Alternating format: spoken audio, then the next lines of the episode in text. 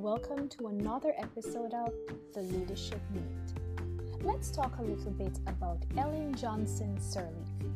Ellen Johnson Sirleaf was the first female president to be elected in Africa, and her journey to becoming a leader was certainly not an easy one. But like a good leader, she persisted and she stood firm. One of the first obstacles she faced was she was put on a 30 year ban from politics. Nevertheless, she ran for president, she lost. Then she was threatened and went into what many call self imposed exile. In 2006, however, she won the presidential elections in Liberia and was re elected in 2011. Ellen Johnson Sirleaf never gave up, and as leaders, we should never give up as well.